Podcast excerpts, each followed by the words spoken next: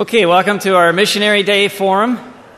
We have uh, quite a number of presenters here, so we're going to keep on uh, moving here. The underlying theme that I want you to be thinking about is how is your gift being used to further the Great Commission? There's all sorts of things to do in the kingdom of God. Um, there'll be some ideas, some examples of what people are doing here. I want us to be thinking about where is our place? Where is our calling? Um, I'm not going to introduce each one as they go. They're going to introduce themselves as they go along for the most part. Uh, we're going to begin with the uh, Papua New Guinea, and that will be uh, Sister Elsie Schlatter. Good morning, everyone. Uh, probably many of you know that Vic and myself went to Papua New Guinea in 1961, probably before many of you were born.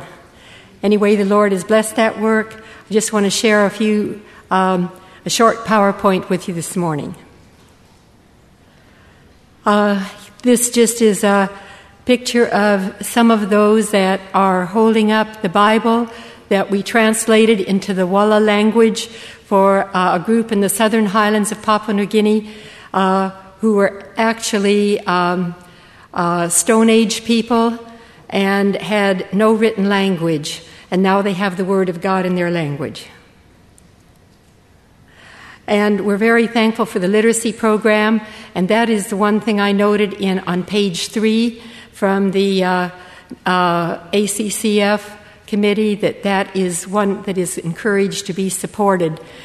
Uh, we're so grateful for the support that has been given over the years, and it's a large program that continues, and we're just thankful for those of you who have supported that. Uh, there are uh, this is the last statistics I had. It costs approximately $2,000 a quarter to fund the, the teaching over this area. It involves about uh, 50,000 people are in that language group. And this is one of the many building programs. This is in the area of Mount Hagen. They are making a new, uh, a kind of a center for leadership to come for further training. The thing is that they have power there. Uh, we don't have electricity yet in the area where the uh, main office and headquarters is located in the Nipa area.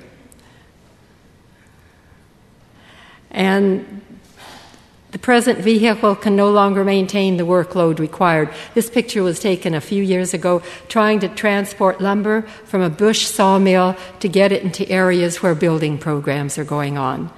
And so we're looking for some assistance for a, a vehicle that can carry uh, lumber and things that is needed to be transported. We just praise the Lord for the spiritual blessings that continue to abound here with new converts and more baptisms. This photo was just taken in February when uh, Vic and I were there for a month. The evangelism continues with churches planted in new areas as the good news spreads to different places. This is a place in Goroka that just has come, uh, has become a part of Good News Christian Church in the last, uh, in 2009. and this was a huge uh, conference that was held in uh, February this year, and we're just thankful that the Word of God has gone out and it's still bringing in fruit. And I just have to tell you one little story that there was a small group of Catholics who have been, they are using the word that we translated and they came to this conference, just about half a dozen of them, and they presented a song and they gave a little offering, small offering to Vic, and they said, We just want to thank you for giving us God's word in our own language. So we know the word of God is quick and powerful and sharper than any two edged sword, and it's reaching either into other areas and other groups of people, and we pray that there will be a great harvest that will continue. This is just the things for praying and giving. It's in uh, literacy, a replacement vehicle, building projects, funds for evangelism, wisdom for church leadership, spiritual growth for new believers. And if you are led to support Papua New Guinea, send your gift to the ACCF Missionary Committee for general needs or a specific uh, area that the Spirit has put on your heart. Thank you for your faithfulness with gifts and prayer since the beginning work in 1961. We want to bless His people throughout the world until He comes in the clouds with power and great glory. This photo was taken, I took that last year, overlooking the Sea of Galilee at sunset. And the sun is going down, but we still have time to work yet, and we need to pray and to give and to share and to be busy about the Father's business until our Lord returns. Thank you for being such a blessing. Good morning, everyone. Um, I hope I can use all my time to send these pictures. This is a baptism that we have in San Jose recently. Uh, this is a sister. I want to share a, a little story about this sister. She's about 60, 65 years old. She's the, the, a third comer in the same family. Um, when she started coming to church, she used to ride a bike for uh, three miles and come to church every Sunday and every Thursday. And uh, when she started seeking the Lord, she um, was coming with a grand, grandson and a bicycle. Um, before that, uh, she, she used to wear pants all the time. So when she started seeking, was advice and, and, and remind her that, that the importance to have dress as a woman. And uh, so she was riding this time, and she, for some reason, fell down in a small canal. And uh, she get up and said to the grandson, Honey, it seems like the devil don't want us to go to church today. But we're not going to listen to him. We're going. She was with mud and she was wet. She went to church. You know, I got encouragement for you and I because many times the devil will stop us to go to church because there's some other things very important.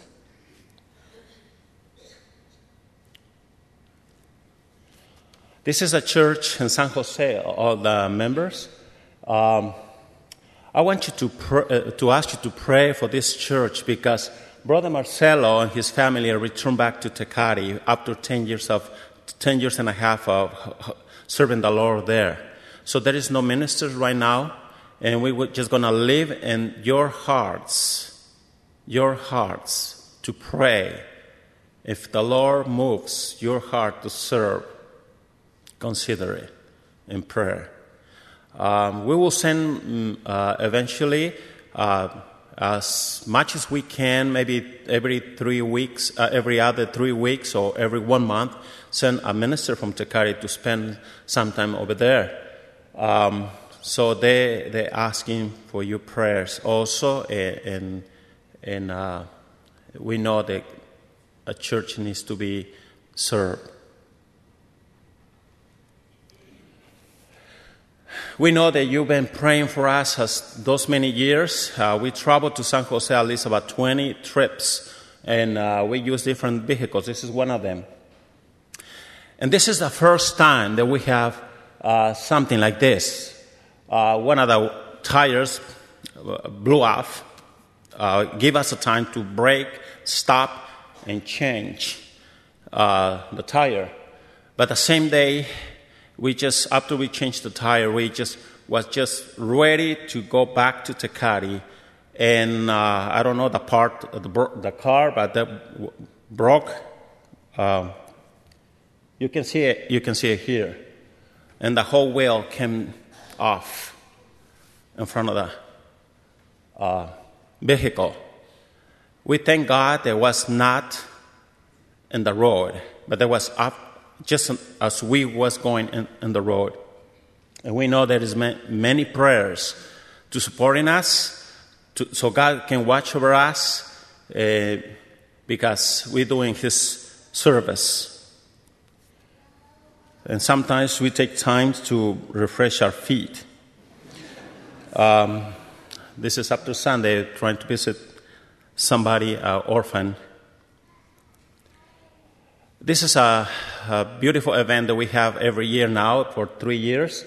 Um, we have brothers and sisters that come from the States to helping us, and there is a group of young people after Vacation Bible School in Tecate. We, last year was close to uh, 300 we have in church, and we have about 60, 70 uh, adults uh, that came for Vacation Bible School. We had about 240, I believe, was for uh, ages from 3 to, to 12.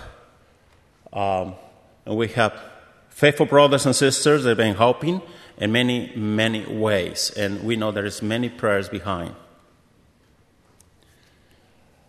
Uh, this is in Tecate. Um, it's a small room, but I think the Lord does miracles. A preparation for giving gifts and, and, and prizes for those that come faithfully the whole week um, and memorize verses. And we're thankful that we have been having help from the States also. Uh, this is uh, Sunday's uh, Vacation Bible School in San Jose. Uh, also, they had over 300 kids and the temperature is about uh, uh, around 120. And there's, this is the first year they have an air condition in the sanctuary. So this is one of the pictures.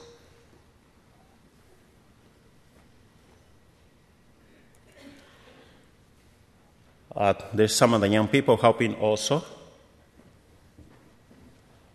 And uh, some, some people, um, they need help pray for this couple. He's just been seeking the Lord. He's been announced to be baptized. So if a, uh, there is a story that I would like to share, not in this time, but somebody's interested, I can do it personally. Thank you. Thank you. Next, we have Kevin and Elaine King. Uh, they're going to be going down to uh, CLM, and so they're going to be sharing a little bit of their story. Good morning. Um, my name is uh, Kevin King, and this is my wife Elani, and uh, we have two kids here, uh, Darren and Amanda, which are in children's programs, and uh, we are from Tremont, Illinois. Uh, we are preparing right now to move to CLM in southern Brazil, and uh, I will be serving there as a administrator um, over CLM uh, Entre Rios and partially over CLM Turvo as well. Mary Gibson, the current director, her role is going to change a little bit, and she's going to be moving more into direct child care. We'll be working together. I will not, we will not be out uh, doing each other, but I will be taking on a lot more of the physical areas of the orphanage. Um, and uh, because we are uh, not very familiar here, but most of you are very familiar with the work at CLM, we would like to tell you a little more about ourselves and not quite so much about the home itself. Um, and so, because of that, while I'm talking, there's going to be slides playing um, in the back that are going to uh, just kind of show you different uh, times throughout our testimonies. Um, this will probably be very different from most of the other missionary forums because we're mainly just going to tell our own stories and our testimonies. Um, and uh, just let you know what God is doing in our lives. Um, I also do this because uh, testi- I believe personally that testimonies are a gift that God gives us. Our past is a gift that God has given us, regardless of how hard it was. He allowed that, and He has. Uh, we are to use that for God's glory and when we tell our testimony, we bring glory to God through the ways that He has worked in us. And you'll see that Elani and I's testimonies of how we got to this point and the things we've gone through are much different from each other. Um, and so we want to testify about that and allow God to speak to people's hearts in whichever uh, aspect of our testimonies that He would see fit, not just the way that we think He needs to work. So, um, I went as a short term missionary for the first time to CLM on a work team in 1999 when I was 17. Um, I was part of the very first work team that went there to work on uh, the renovations of CLM Entre Rios, and that was my first exposure to missions, and was intentional was uh, intended to be my last. Um, I thought that short-term missions. I thought that it was going to be a once-in-a-lifetime experience. Everybody should do that. Um, I never had any idea what God had planned for me, um, and so. Uh, okay. Uh, after that, though, I basically felt led. A friend of an I. That's it's not ours. Yep. Sorry, hit the wrong button then. Oh, sorry. Oh, sorry. Start from there and that'll go. Yeah. Okay. Um, we. Uh, I went back the following year. Went to. Uh, uh, with a friend of mine and I, and uh, the year after that, and if you were reading the Prayer Warrior letters in that time, you would have seen our, my name in there about every January. We were kind of like Christmas, and uh, we would spend about a month or so down there. Um, after a while, I started to believe this was something God was calling me to do for a longer period of time and at a different place. So I felt a call to go to Nepomuceno. There had been no Americans who had lived in Nepomuceno in 10 years, and when I did go there, I was the only English speaker in the entire town. Um, we led a work team there at first, and for two weeks, and then I spent an additional month there. About uh, uh, a couple years after that, I mean, I felt this call that this was what God wanted me to do for a very long period of time, and I went back in 2003 on a two year term to Nepomuceno. And during that time there, um, I learned Portuguese in about six months, um, and I also met my wife, which at this time she's going to share a, a portion of her testimony. Can I read? Um, this could be my testimony how God changed my life. I apologize for my English. uh, when I when I have a in my age of seven, I live in Jacareí, São Paulo, with my parents, and my mom left my dad when the, she found out that he is the owner of the house of prostitution, and uh, she went back to Napo to live with her parents. Her parents very poor, poor and very. My grandpa he drank a lot. He was a very dangerous person. Um, I mess up here?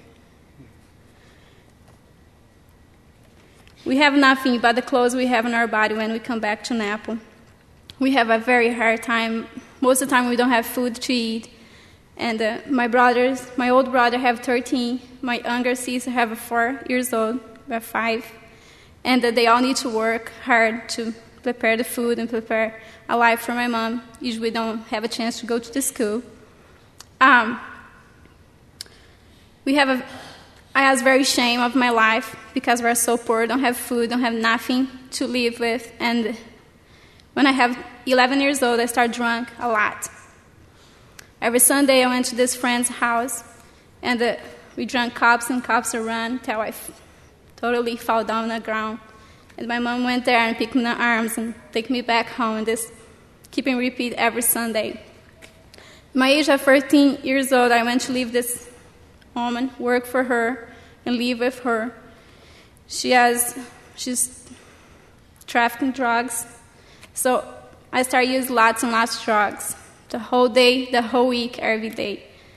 I use lots and lots of kind of drugs. And in my 16 years old, I got pregnant of my daughter, Amanda. And that was very hard pregnancy. I got sick and stayed in a bed for five months straight.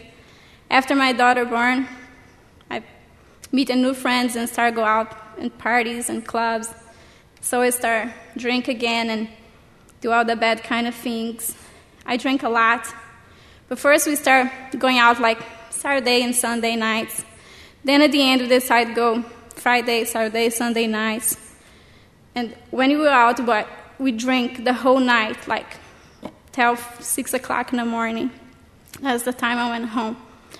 And um, that's not enough because we are so empty and we keep looking for something for happiness and all the drink we have is not enough to make us happy so keeping look for more and more and nothing satisfies ourselves so we start drinking to monday to monday every night and uh, i was very hard um, my body is destroyed and i don't have strength to work anymore or doing all my jobs so i lost my job and then I get depressed because now I have a daughter and I don't have a job.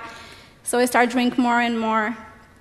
And we drink a lot and doing a lot kind of bad things. Till one day I went to my friend's house, and this week I stayed there for the whole week. I don't tell my mom where I'm going. I just went, and my mom don't have no clue where I was. And we drink the whole week, the whole day, the whole night, drink and drink and drink. So at the end of the week, I was so miserable. I started looking at myself and say, what kind of life is that? What kind of life I will have to my daughter? What kind of mom? What kind of testimony I am for her?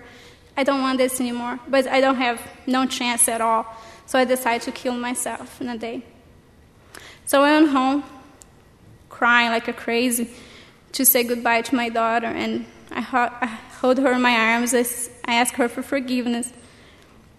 And uh, I said goodbye to her, and I was ready to commit a suicide. When I hear this sweet voice in my head say, Go to the church today.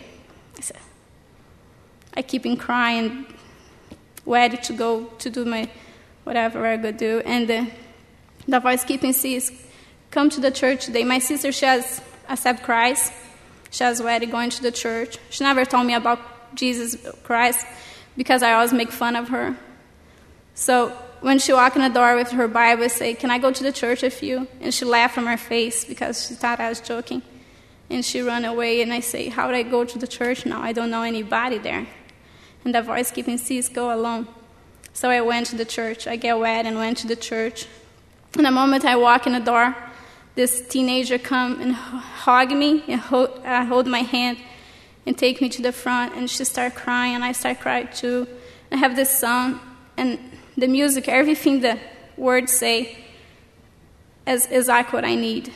So, in a moment, I start crying and ask God for forgiveness. Like, God, bring in my mind every sin, everything that I done.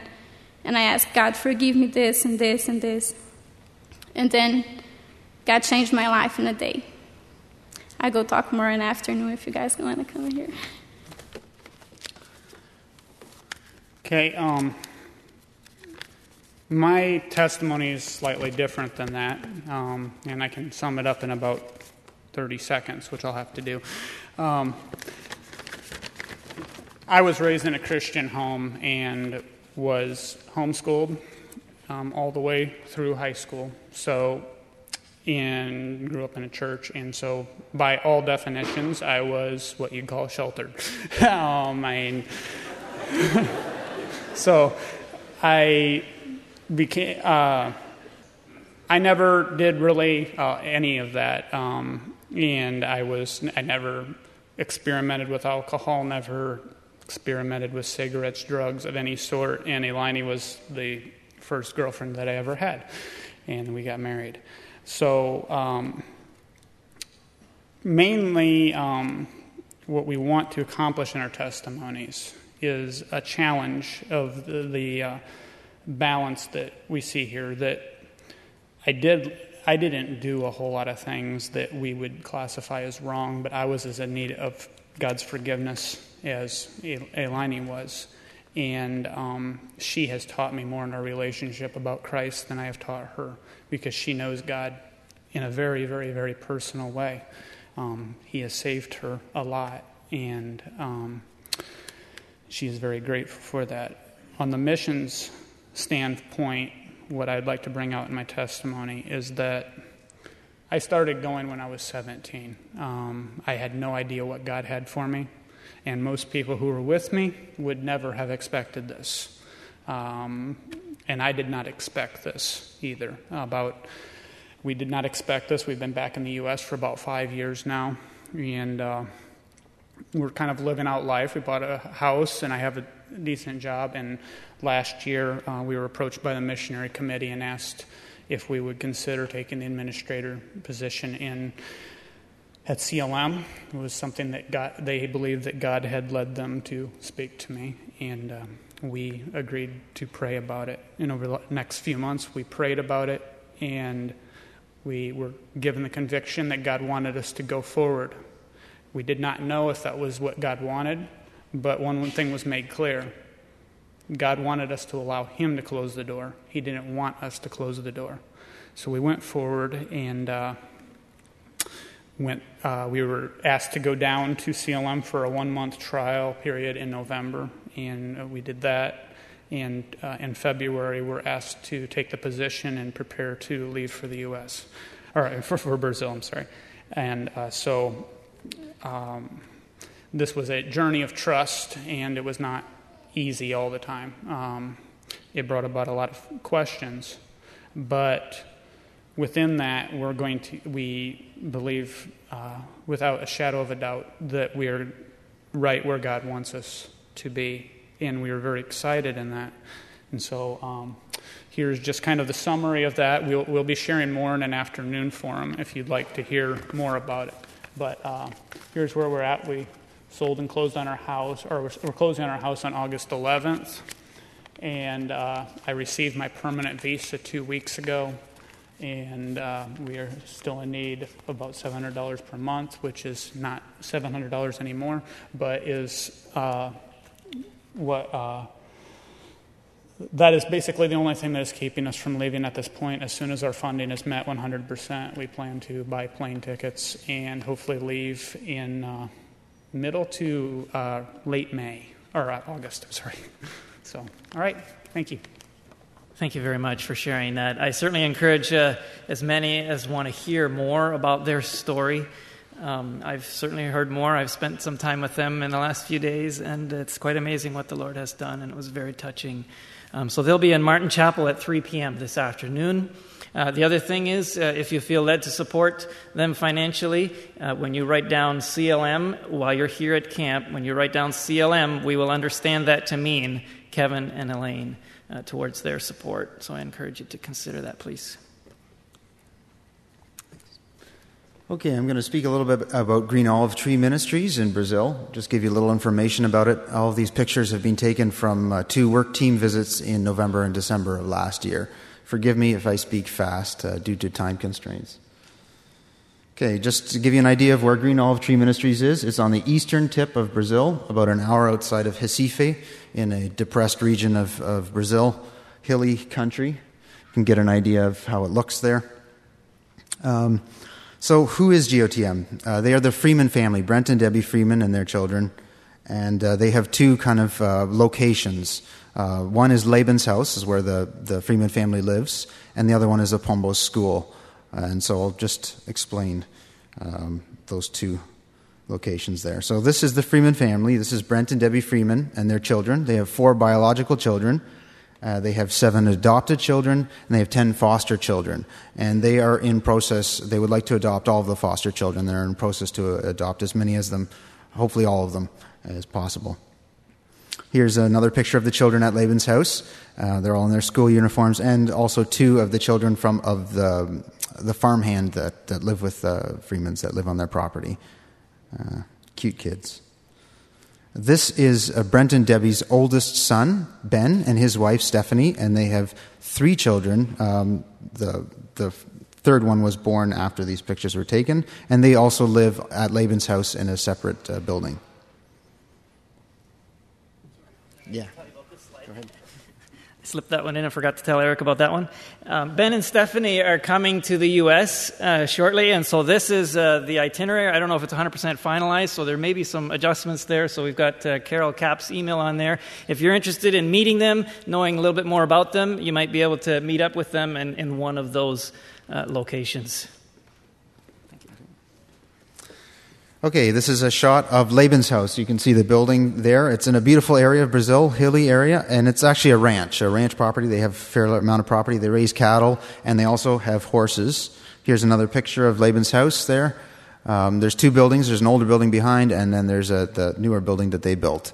um, or built um, in addition. Uh, they have a number of horses uh, that they purchased with the property, and they use these horses as part of their ministry. They are uh, very effective tools for training the children and for developing character in the children. Um, I know some of you are familiar with Miracle Mountain Ranch, and uh, uh, some of the, the, Freeman's children have attended that, and they, are using those lessons and incorporating that. And they use it with the Pombos school children as well.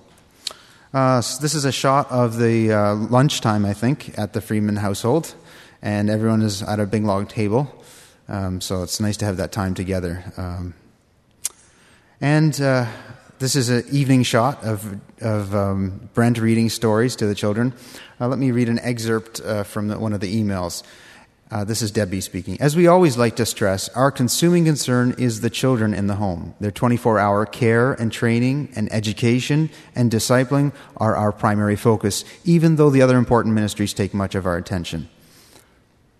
Um, as I mentioned, they have a plan to adopt as many of the children, all of the children, as they can, and they have a local judge that's very supportive of that and is helping them through all the red tape. This is a Pombos school. Uh, Pombos is about 45 minutes away. This is where they started out a number of years ago. They lived in Pombos for a number of years, and they have a school there of 50 to 70 students, and all of it, all of them are sponsored by donations. It's not a, um, there's no tuition. Uh, I think they only have to pay for uniforms. There are four teachers uh, I think two full time, and then the Freeman family too makes regular trips during the week to teach various subjects. This is a shot of Pombos. Um, it's uh, parts of Pombos are, are, are more uh, run down or in poor uh, condition. Part of the reason they moved to Lebenshaus was to uh, take away their children for, from some of the influence that was here, that they felt that their children were being negatively affected by. Here are some pictures of uh, this is Sarah and Dido and their children, and they are the caretakers at Pombos. This, these are t- school teachers Leo and Tatiana, and they are also uh, believers there and, and, form part of the church uh, that Brent and Debbie have. Uh, okay, now we're just going to get into a little bit of what the work teams that went there last year did. This is the first work team. This is um, uh, from Kitchener and Toronto, Tomiches, and my father and I. Um, this is the work team from Norton that went in December following. Uh, they really appreciate visits. That's, I think, one of their main challenges is isolation, and that they, they would love to have more visitors and more connection.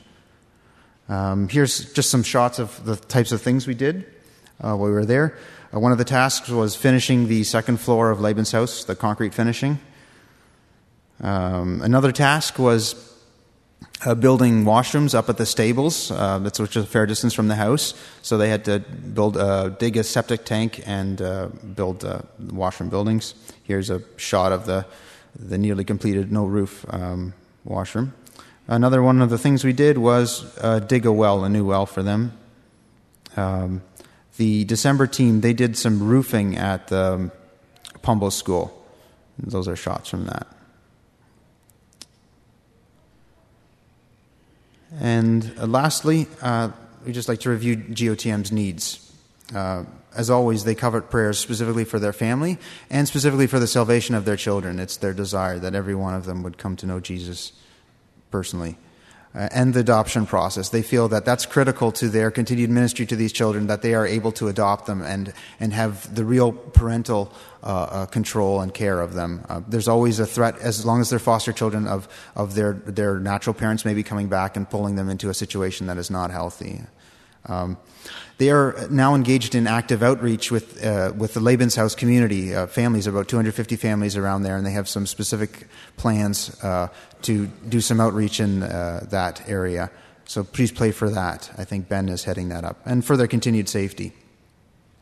Um, also, prayers for the school, uh, for their teachers and staff and, and the uh, spiritual development of the children that are affected there. And they have a means of outreach through those school families that they interact with. They use the Lebenshaus as a means, um, as like a, a camp. Uh, that they can have the school children come to a father. They do father-son camps and mother-daughter camps, and it's a real uh, effective tool that way. Of course, they would always love visitors, and if you would consider participating in a work team or, or going there, they would really appreciate that. It, has been a wonderful experience. Um, not only, I, I, maybe gave you the wrong impression that it was all about construction there. While we were there, we did some teaching, um, music and art and things like that too. That's, they really appreciate that. It's a, a more complete, um, there are many needs. Two way communication, uh, they really appreciate that too. And lastly, of course, donations. Thank you. Next, uh, Brother Chetta is going to be sharing a little bit about what's happening in Eastern Europe. I just want to share how much blessings we have experienced uh, by working for past uh, 40 years on these projects. One of the first projects was to actually uh, do the uh, Serbian Zionist harp. And uh, when uh, we were working on it and we asked for help, we got $1.89.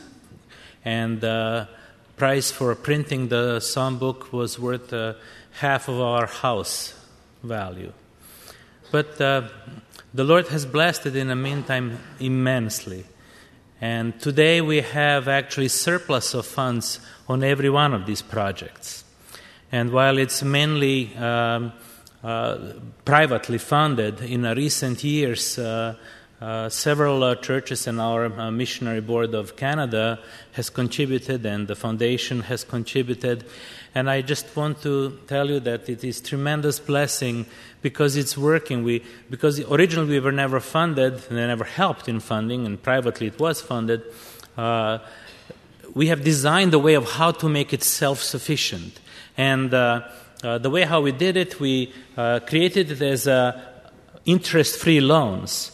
And uh, every single brother and sister who wanted to receive the interest free loan had to be examined by a committee that was headed by the elder brother who was an accountant, where they were qualified are they going to be able to return the money they borrowed?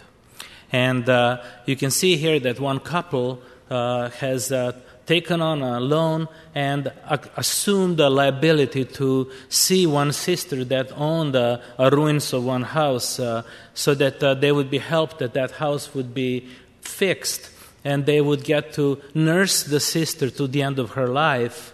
And in the end, they would own the house and the property and return the money that they borrowed to do that. So today, we have uh, actually uh, worked on uh, six different Zionist harps and uh, songbooks. Uh, and uh, one elder brother has admonished me, saying, uh, You must allow others to share in the blessings.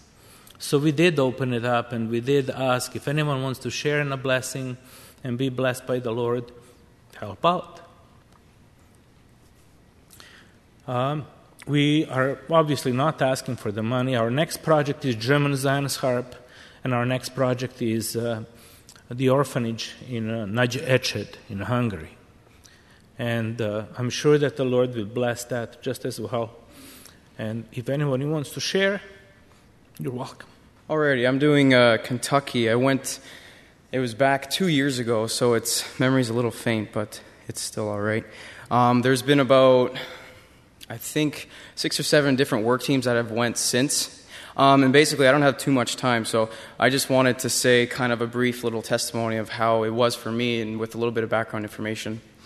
Um, let's see here. This was back, uh, founded back in 1986 um, by Jerry and Sandy Tuck, and I have a picture of them in a little bit. Um, she wasn't able to have children, or they weren't able to have children, so they adopted. And it was a disabled child at three and a half months old.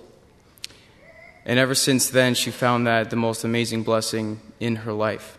So they have adopted many disabled children. Um, since then, I don't know the exact number. That's them there. Her quote that she has in her book I don't think God gave me time to think about it. We took every child God sent us. One person's pain is another person's joy. I just get joy out of it. She died in 2007. And this is her gravesite. They have a cottage in the back, and her grave is there, and she's known as mom there to everybody. Um, and it's not just a home for disabled people, it's uh, as well, they have a private Christian school with approximately 70 or 80 students. And also, there is, um, it's called Angel House, which I'll get to in a little bit. Really interesting. There's Jerry. He's dad. He is pretty cool guy. Um, they love him there, and ever since um, Sandy passed away, it's been very difficult for him, but he's doing really well. This is the Schultz family. They help out um, majorly at the Galilean home. They do everything helping out with the Blessing House, which is where the disabled uh, um, children are at. Um, not really children, but they call them that, as well as uh, with everything there. And they have a way of funding. Um, they have Bread of Life Cafe, where um, people from the school work, as well as the Angel, or as well as the Blessing House, um, and as other people from the uh, from the home. Um, they have a trading post, um, and then the Galilean Christian Academy, as well as the Horse and Buggy County Inn. Um, and these are all funding towards the uh, Galilean Children's Home. This is the Angel House. What's interesting about this is they are infants, little toddlers, one to three years old, whose parents or mom is in prison. And it's amazing to see um, these little children there and what they can do. And it's, um, it's really touching. They go every Thursday to, um, to go see their mom. And they have a video if you guys want to watch it um, basically how the moms react to when they see their kids.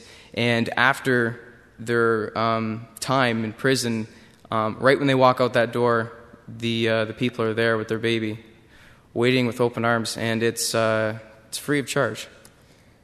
Here's the Blessing House again, a couple pictures. this is James. Uh, he's an awesome guy. This is the second um, child they adopted that was disabled. He's hilarious. And here's George. And a couple things I wanted to say. Um, it was probably the most humbling experience I've ever had in my life going to this home. He was walking by and he called my name. He's got a real high pitched voice, and it was pretty funny. And uh, we had a good time with him. And he pointed in the sky. I said, Yeah, I know. I'm like, George, I'm like, the sun's there. And he's like, No, no, no. He's like, God. I'm like, Yeah, God, yeah. And I'm like, You know, he loves you. He's like, Yeah. He's like, He's in my heart. And it hit me. Seeing that was probably the most humbling thing I've ever seen in my life. Someone disabled telling me that God's in their heart. Here's Gabe. He's one of the other uh, kids at the Blessing House, as well as uh, Levi. And here's the, uh, the Christian Academy that they have there. It's approximately 70 students. They got an awesome gym there, so while you're there, you do get to use the gym. It's pretty cool. Um, this is more pictures from the, uh, from the home or from the academy. And uh, awareness dinner. What we did there was it looks funny, but after the fact, you realize how difficult it is to being uh, disabled or having um, maybe not a hand, maybe not a leg, and maybe can't even see. And it is extremely difficult. One more thing I'd like to add another humbling experience that I had when I was at the, uh, we are actually at the Bread of Life Cafe where they work and they can make a little bit of money and also goes towards the home. There was uh, a guy there, and he came a while back from the, uh, from the Middle East somewhere, and he was a waiter. And I'm like, I forget his name, that's not the point. I'm like, hey, I'm like, how's it going? He's like, man, he's like, it's going awesome. I'm like, yeah, I'm like, that's great. And he's collecting the plates. And I looked down, and he had no hands and he's a waiter. And he's like, Man, things are good. And I stood there, I'm like, Yeah, wow. I'm like, Things are good. If you want a humbling trip that's not even that far away, just check it out. I'm like, It's incredible. You will never be so humbled in your life. Thanks. Good morning, everyone. Um, this morning, I'd like to speak a little bit about some of the uh, domestic uh, mission uh, and ministries that we have going on here in North America and more specifically in Canada. Um, the idea came uh, about six months ago to organize a retreat weekend for the um, kids from the Lighthouse and from Pelham Park Ministry and um, the idea came from Thomas Nitz. He really had a, a, passion to reach out to some of these kids and to work um, on a deeper level with them. So uh, we began organizing a retreat weekend um, for a group of kids uh, that took place this past spring. And uh, just to give a little bit of background for those who might not know what the Lighthouse is, uh, and also the Pelham Park Ministry. The Lighthouse began about 15 years ago. It, um, it started in Kitchener, and basically uh, it was an after school program for kids where kids could just come and play games, have snacks, um, sports, and also uh, learn about God. We had Bible lessons that we did. And um, just about two years ago, a second lighthouse was a second lighthouse ministry was started, uh, a little bit closer to our church in Kitchener, near the Strasburg Road Church, uh, and that has gone very well since then. Um, also, um, Pelham Park Ministry, I know it's been presented here before, so I won't go into too much detail, but that began about five years ago um, by uh, Dennis Delick and just uh, working with some of the kids in uh, the Pelham Park community in Toronto. So, um, the, the retreat uh, was planned for uh, a, a, weekend, it was a two day retreat. Um, and it was planned at the Rocky Ridge Ranch, which is um, basically halfway between Kitchener and Toronto. And the purpose of the weekend was, as I mentioned earlier, was to really uh, get to know the kids uh, on a deeper level and to reach out to them uh, a little bit closer than we had been before, just seeing them for you know the couple hours that we would during a week. Um, so there was about 25 of us that went on this retreat. Um, about half were volunteers and half were kids, and we went to this Rocky Ridge Ranch and um, the weekend was uh, a lot of fun. We ha- had some time of uh, just sharing, teaching time where we would do uh, topics with the kids um, and teach them. We would um, do singing. We had some small group discussions, some uh, um, uh, testimonies um, from those who were there, and uh, it was just a really great weekend. And it's it was a real blessing because it's incredible, and I, this is something that I've seen just being involved in these ministries over the last um, you know 15 years of my life, uh, ever since the Lighthouse was started, to see how these kids have grown to actually having knowledge about God. A lot of these kids, when they come, uh, I remember this past year there was a new girl that came, and on the first day that she came to the lighthouse, um, she was she was sitting in the in the uh, in the lesson that we had, and she was just uh, she sort of like halfway through, she raised her hand and she's like, uh, "Excuse me, what's the Bible?"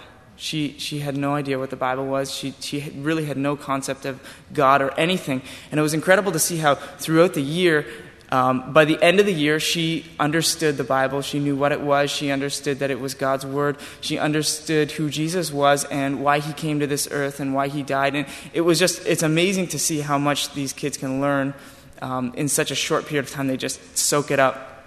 So throughout the weekend, we had a, the opportunity to really go deeper with these kids and um, to. Uh, just go deeper on more spiritual levels. Um, the, the weekend also included a, a, lot of fun aspects as well. Um, we had activities for the kids. There was horseback riding there at the ranch. There was um, sports. There was archery. Um, just really good facilities and uh, a lot of uh, really good opportunities for team building and just to get to know the kids and just to have fun with them and build relationships with them. And finally, um, fellowship. There was just a great uh, great time that we could spend, you know, sitting around the campfire and just getting to know these kids a lot better, building relationships with them. And um, it was cool because uh, there were also some kids from uh, our church in Kitchener and also from Toronto who came and, and joined us for this event. And it was interesting to, it was great to see how um, kids from our church were able to uh, interact with the kids from the Lighthouse and from Pelham Park and build relationships with them. And it's really great because now I see um, we've, we've had the opportunity to start to bring um, some of these kids to church on a regular basis, and um, it's just been a real blessing to see how God has, has worked through that and um, how we can uh, reach these kids for Christ. And I guess just to, to wrap it up, I'm sort of out of time, but uh, I would just encourage you all to, um, especially those who are from maybe a smaller church, to consider a ministry like this. Consider um, you know, reaching out to kids. Kids are so um, open to receiving the gospel. They're so, um, the, the, the, Bible says that um, train up a child in the way he should go, and when he is old, he will not depart from it.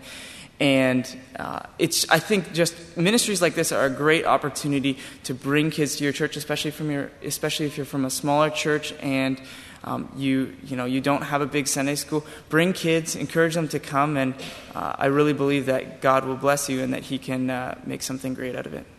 Thank you. Thanks for the exhortation, Brother Ben. I think I'll take that into consideration. Um, and really, that's what uh, I want to share with you this morning because I don't think probably less than 5% of you um, know what God has been doing in my wife and my life over the last uh, year and a half. Year and a half ago, God brought a calling to me to say, You have gifts that can be used, start using them. Um, and one of my greatest passions has always been to work with the youth, um, to work with kids, to work with troubled teens. Um, and like Kevin and Brother Eric and Brother Sam have mentioned, um, that just blossomed by going on work teams. From going to the Jamaican Deaf Village um, with the sister church in our first couple years of marriage, um, to the Kentucky home, um, to many of the other different um, things that we've done locally and, and within our community. And, and it's just been a blessing. And, and God, over the last year and a half, has been directing us down the path to begin a ministry very similar to that which uh, the Freemans are doing um, down in, in, GOTM with a horse ranch ministry, working with kids and working with troubled teens. Um, and we've called it Redemption Ranch. Um, we're starting it out. It's going to be, God willing, into the new year. We'll be starting it. Um, and the basic premise is to take that which is broken, which is neglected, that which is abused and seen as worthless, both in horses and in kids, and allowing God's love and God's hope and God's power to transform that into something that's beautiful and whole. So, what is Redemption Ranch? What is it going to be about? It's going to be about victory. It's going to be about having fun. It's going to be about being together as kids and learning together. It's going to be about horses. It's going to be about rescue and redemption. Um, it's going to be about hard work. And it's going to be centered around a mentorship experience with one child and one horse and one leader. Our mission is to rescue horses, to serve the needy, to minister to families and mentor to families, and then equip individuals. And basically, again, it's focused around rescue and rehabilitation of abused and abandoned, sick, neglected horses. Horses that nobody wants, but horses that can bring extreme value um, in reaching the hearts of kids and families and individuals as well. Because those horses all have a story to tell their history, where they came from, what they've experienced. Just like many of the people that we deal with and come in contact with our community that have a story too. Each of us have a story, um, even like Sister Elena's story as well. Um, and so we'd like to use those stories to reach out and to minister and to mentor and to provide services for those that are disadvantaged and discouraged, at risk, and troubled, whether children, youth, families, um, or adults. And to do so in a unique one on one mentoring experience where we can meet together, where they can experience unconditional love, acceptance, belonging, be provided with hope that it isn't as bleak and as dark as their circumstance seemed to be, and that there's an opportunity for healing together. And it's been well documented. Inter- interactions with horses have, have provided incredible insight into our own selves and how we are and how we react and how we interact with one another, um, and provide a great foundation for, for building character and understanding what hard work is, but yet at the same time understanding that it's fun too, um, and there can be fun involved in it. So, if you'd like to learn a little bit more about where we're at in this journey, um, please come to Campus Center Room 105 at 3 o'clock, right after the afternoon forum by Brother Louis and Sister Linda. Um, and we'll share a little bit more what's going on and where we're at and some of the incredible things that God has done already so far and, and what He has in store for us, we hope and pray. Thanks. My name is Rod Cook, and um, I'm here talking to you because I'm part of the uh, Apostolic Christian Church Foundation trustees. And uh, one of the things that we'd like to do on the, uh, for the, the uh, foundation would like to do is to start a work team committee that it would be similar to the uh, Canadian ACC MBC Work Team Committee. Only um, we're going to try to focus on getting more of those those of you in the U.S. churches involved in work teams, and uh, we want to uh, work together with the uh, ACC MBC work teams to support potentially some some larger projects or to um, provide additional workers if they're short or they perhaps uh, we'll be able to start some work teams of our own that uh, they will help us fill out. And what we'd like to do is to help bring together people with similar interests and uh, help with fundraising issues if you have a work team that uh, would need some funding, and also to coordinate logistics. Now, in some ways, you know, any, anybody can start a work team. Um, a couple years ago, I took three of my kids to Puerto Rico or to Paraguay, and uh, two other, uh, a couple other people came from Ohio, and all of a sudden we were a work team, and we didn't even know it. Um, but we got down there, and there was plenty of work to do. I can tell you that. And uh, so we're looking for anybody that's interested in, in uh, support as far as starting a work team. We're looking for new ideas and uh, opportunities that you might think exist and that uh, you would like to get the word out and try to uh, get some of your friends or some of uh, your neighbors interested in participating. we're going to need team leaders and team members. Um, we're trying to do a joint project with the ACC MBC Work Team Committee in Paraguay this winter. Uh, Paraguay has a school building that houses about approximately 300 students now, K through 12, and uh, our, our, church school there, uh, they need to finish the first floor kitchen and dining room and also uh, build another set of classrooms on top of that in order to be able to meet the demand for uh, classroom space for the coming year. If you'd like more information, um, please go to the M- a- ACC MBC website. Um, there's a sign up form there. You can also sign up for the, uh, there's, there's a uh, form there that you can fill out to become part of a work team. Uh, there's also an email news list that you can sign up for so that you're kept informed of events. Uh, we've also started a Facebook group uh, called ACC Work Teams, and uh, would like to get some conversations going there and to try to, uh, to get some things started. If you want to contact me via email, there's my email address, or on the Canadian side, uh, Brother David Dimlix, the team leader for the Paraguay project this winter. So um, we think there should be lots of pent up demand out there for uh, U.S. citizens for this, and you know if you've listened today, you've seen uh, you've seen what work teams have done for and for lots of, in lots of people's lives. And uh, if you've been touched, um, perhaps you'd like to be part of the next work team and uh, see your, uh, your picture up here next year. Thank you. Thank you for sharing that. Uh, in regards to the sign up, you can sign up as far as for missionary news on the emailing list. You can go to that website, accmbc.org, and uh, go to the mailing list link and sign up. Or if you prefer, there's going to be a sign up sheet right down here. We'll leave it, I think, maybe on the corner of the stage here. Um, and you can put your email down here if, there if you like. Um, also, um, I'm going to, we just discussing amongst ourselves, make a slight modification to the presentations this afternoon.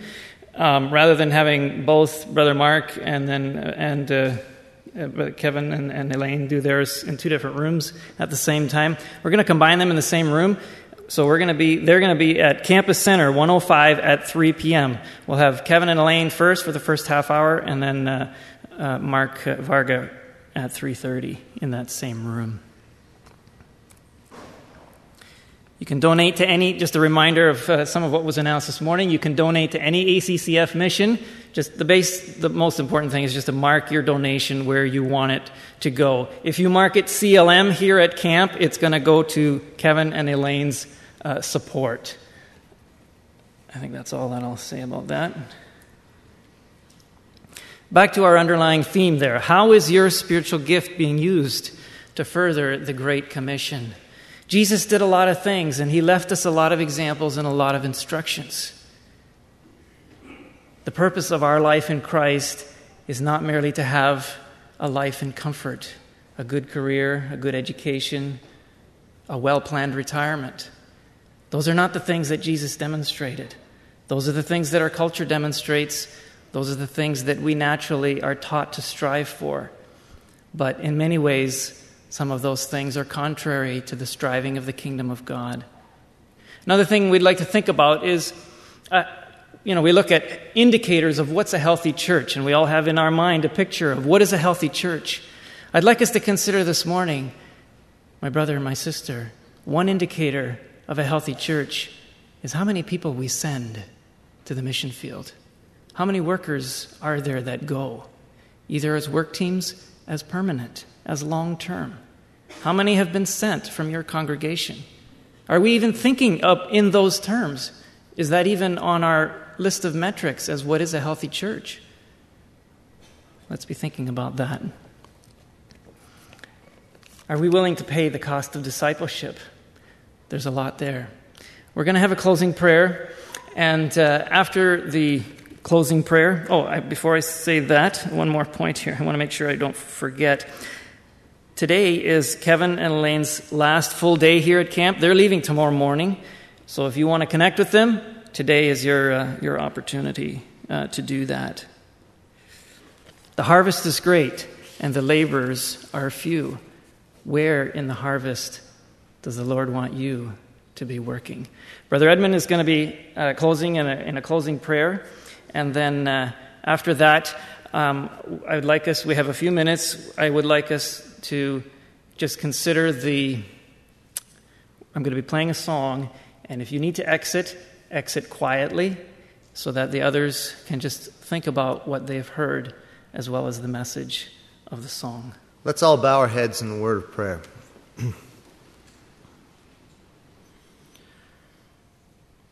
Almighty God, we are thankful we can be here to see your glory. We're reminded of Isaiah, who had the privilege of seeing your glory. But he didn't just see the power raised on high, the train filling the temple, the cherubims, the, the doorpost shaking. He heard God's heart.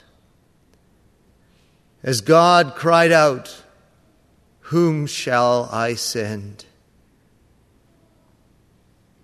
Heavenly Father, we're so thankful that you have a heart that loves the fatherless that loves everyone, no matter what their mental abilities, no matter how far, no matter how primitive, no matter what color of skin, no matter what background. Your heart is broken for them.